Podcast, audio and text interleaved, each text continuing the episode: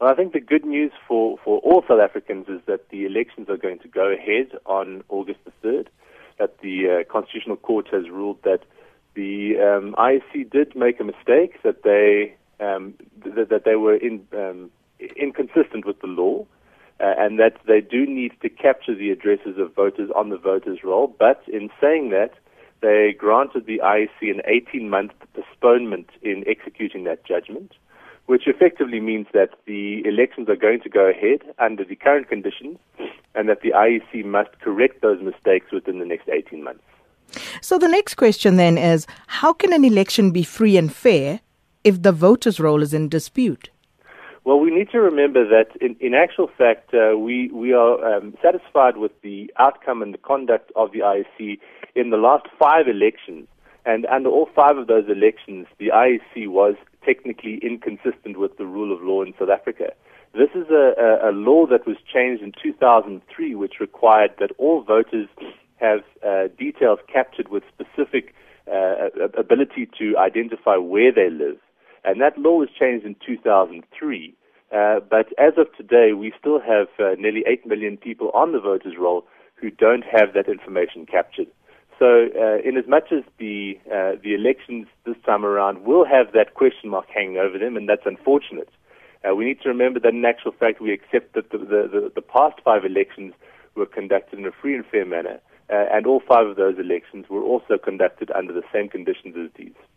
So, since 2003 uh, to date, that gives us about 13 years. So, what has the IEC been doing? Why why isn't that voters' roll up to scratch? And this is a very good question. This is something that the IEC itself has struggled to answer.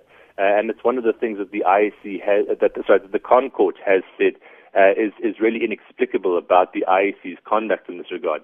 The IEC's explanation, as I understand it, is that they have that they have been capturing the addresses of newly registered voters since 2003, but that all voters who uh, were registered before 2003 on the voters' roll uh, did not have to supply this information, and if they've never updated their details, and the IEC has not managed to capture those. And the other issue that the IEC referenced was that uh, a lot of people in South Africa don't have formal street addresses uh, and, and, and can't point out a physical street address. They, they simply can point out to a, a general vicinity in a location or a township somewhere in South Africa. Uh, and so that, that also has been complicating matters for the IEC. Now, the ConCourt said that that's, the, the, those conditions uh, may, may exist, but that doesn't excuse the IEC from its responsibility to make a serious effort to identify where every voter lives, even if it's simply by GPS coordinates uh, and a location in South Africa. So, given that we couldn't uh, do this in 13 years, in your view, the 18 months that have now been given uh, to the IEC, do you think that's sufficient to get all of these addresses captured? Uh, I, I, think it should be. Um, the IEC itself doesn't have a choice now. It simply has to uh, put put the judgment into effect, and it does have to report back on a six monthly basis to the Constitutional Court to make sure that um, uh, the, the, the ConCourt is advised about progress in implementing the judgment. But uh, let, let, let's consider two things. The first is that the um, the the elections coming up are taking up a huge amount of the IEC's uh, attention and resources right now, and mm. that's, that's as it should be. So once the elections are over, there is uh, there is the possibility for the IEC to devote its full attention to updating the voters' roll, and this takes place in all democracies on a regular basis. Uh, uh, that there, there, could be a, a new uh, voter registration drive that requests all voters in the country to update their details. Uh, there are other methods that can be applied. Um, GPS mapping is one option, and there are a number of uh, private companies in South Africa and also internationally who stand ready to assist the IEC with this. What's been lacking up to now is the IEC itself paying uh, sufficient attention to this matter to address it. Whether or not 18 months will be sufficient time, that's, uh, that, that's uh, to be decided by the IEC. Uh, but I think that um, at this stage, there's no reason to believe it can't be done. And again, it really is inexplicable as to why it has taken 13 years uh, to address this matter. Uh, from the IEC's perspective. So we've heard four years being bandied about, uh, the Constitutional Court giving 18 months. What happens if the IEC fails to capture those voters' addresses within the 18 month period? Uh, well, then it would be uh, in it would be a breach of the court ruling, uh, and the ConCourt would then have to make a, a finding as to uh, you know what next.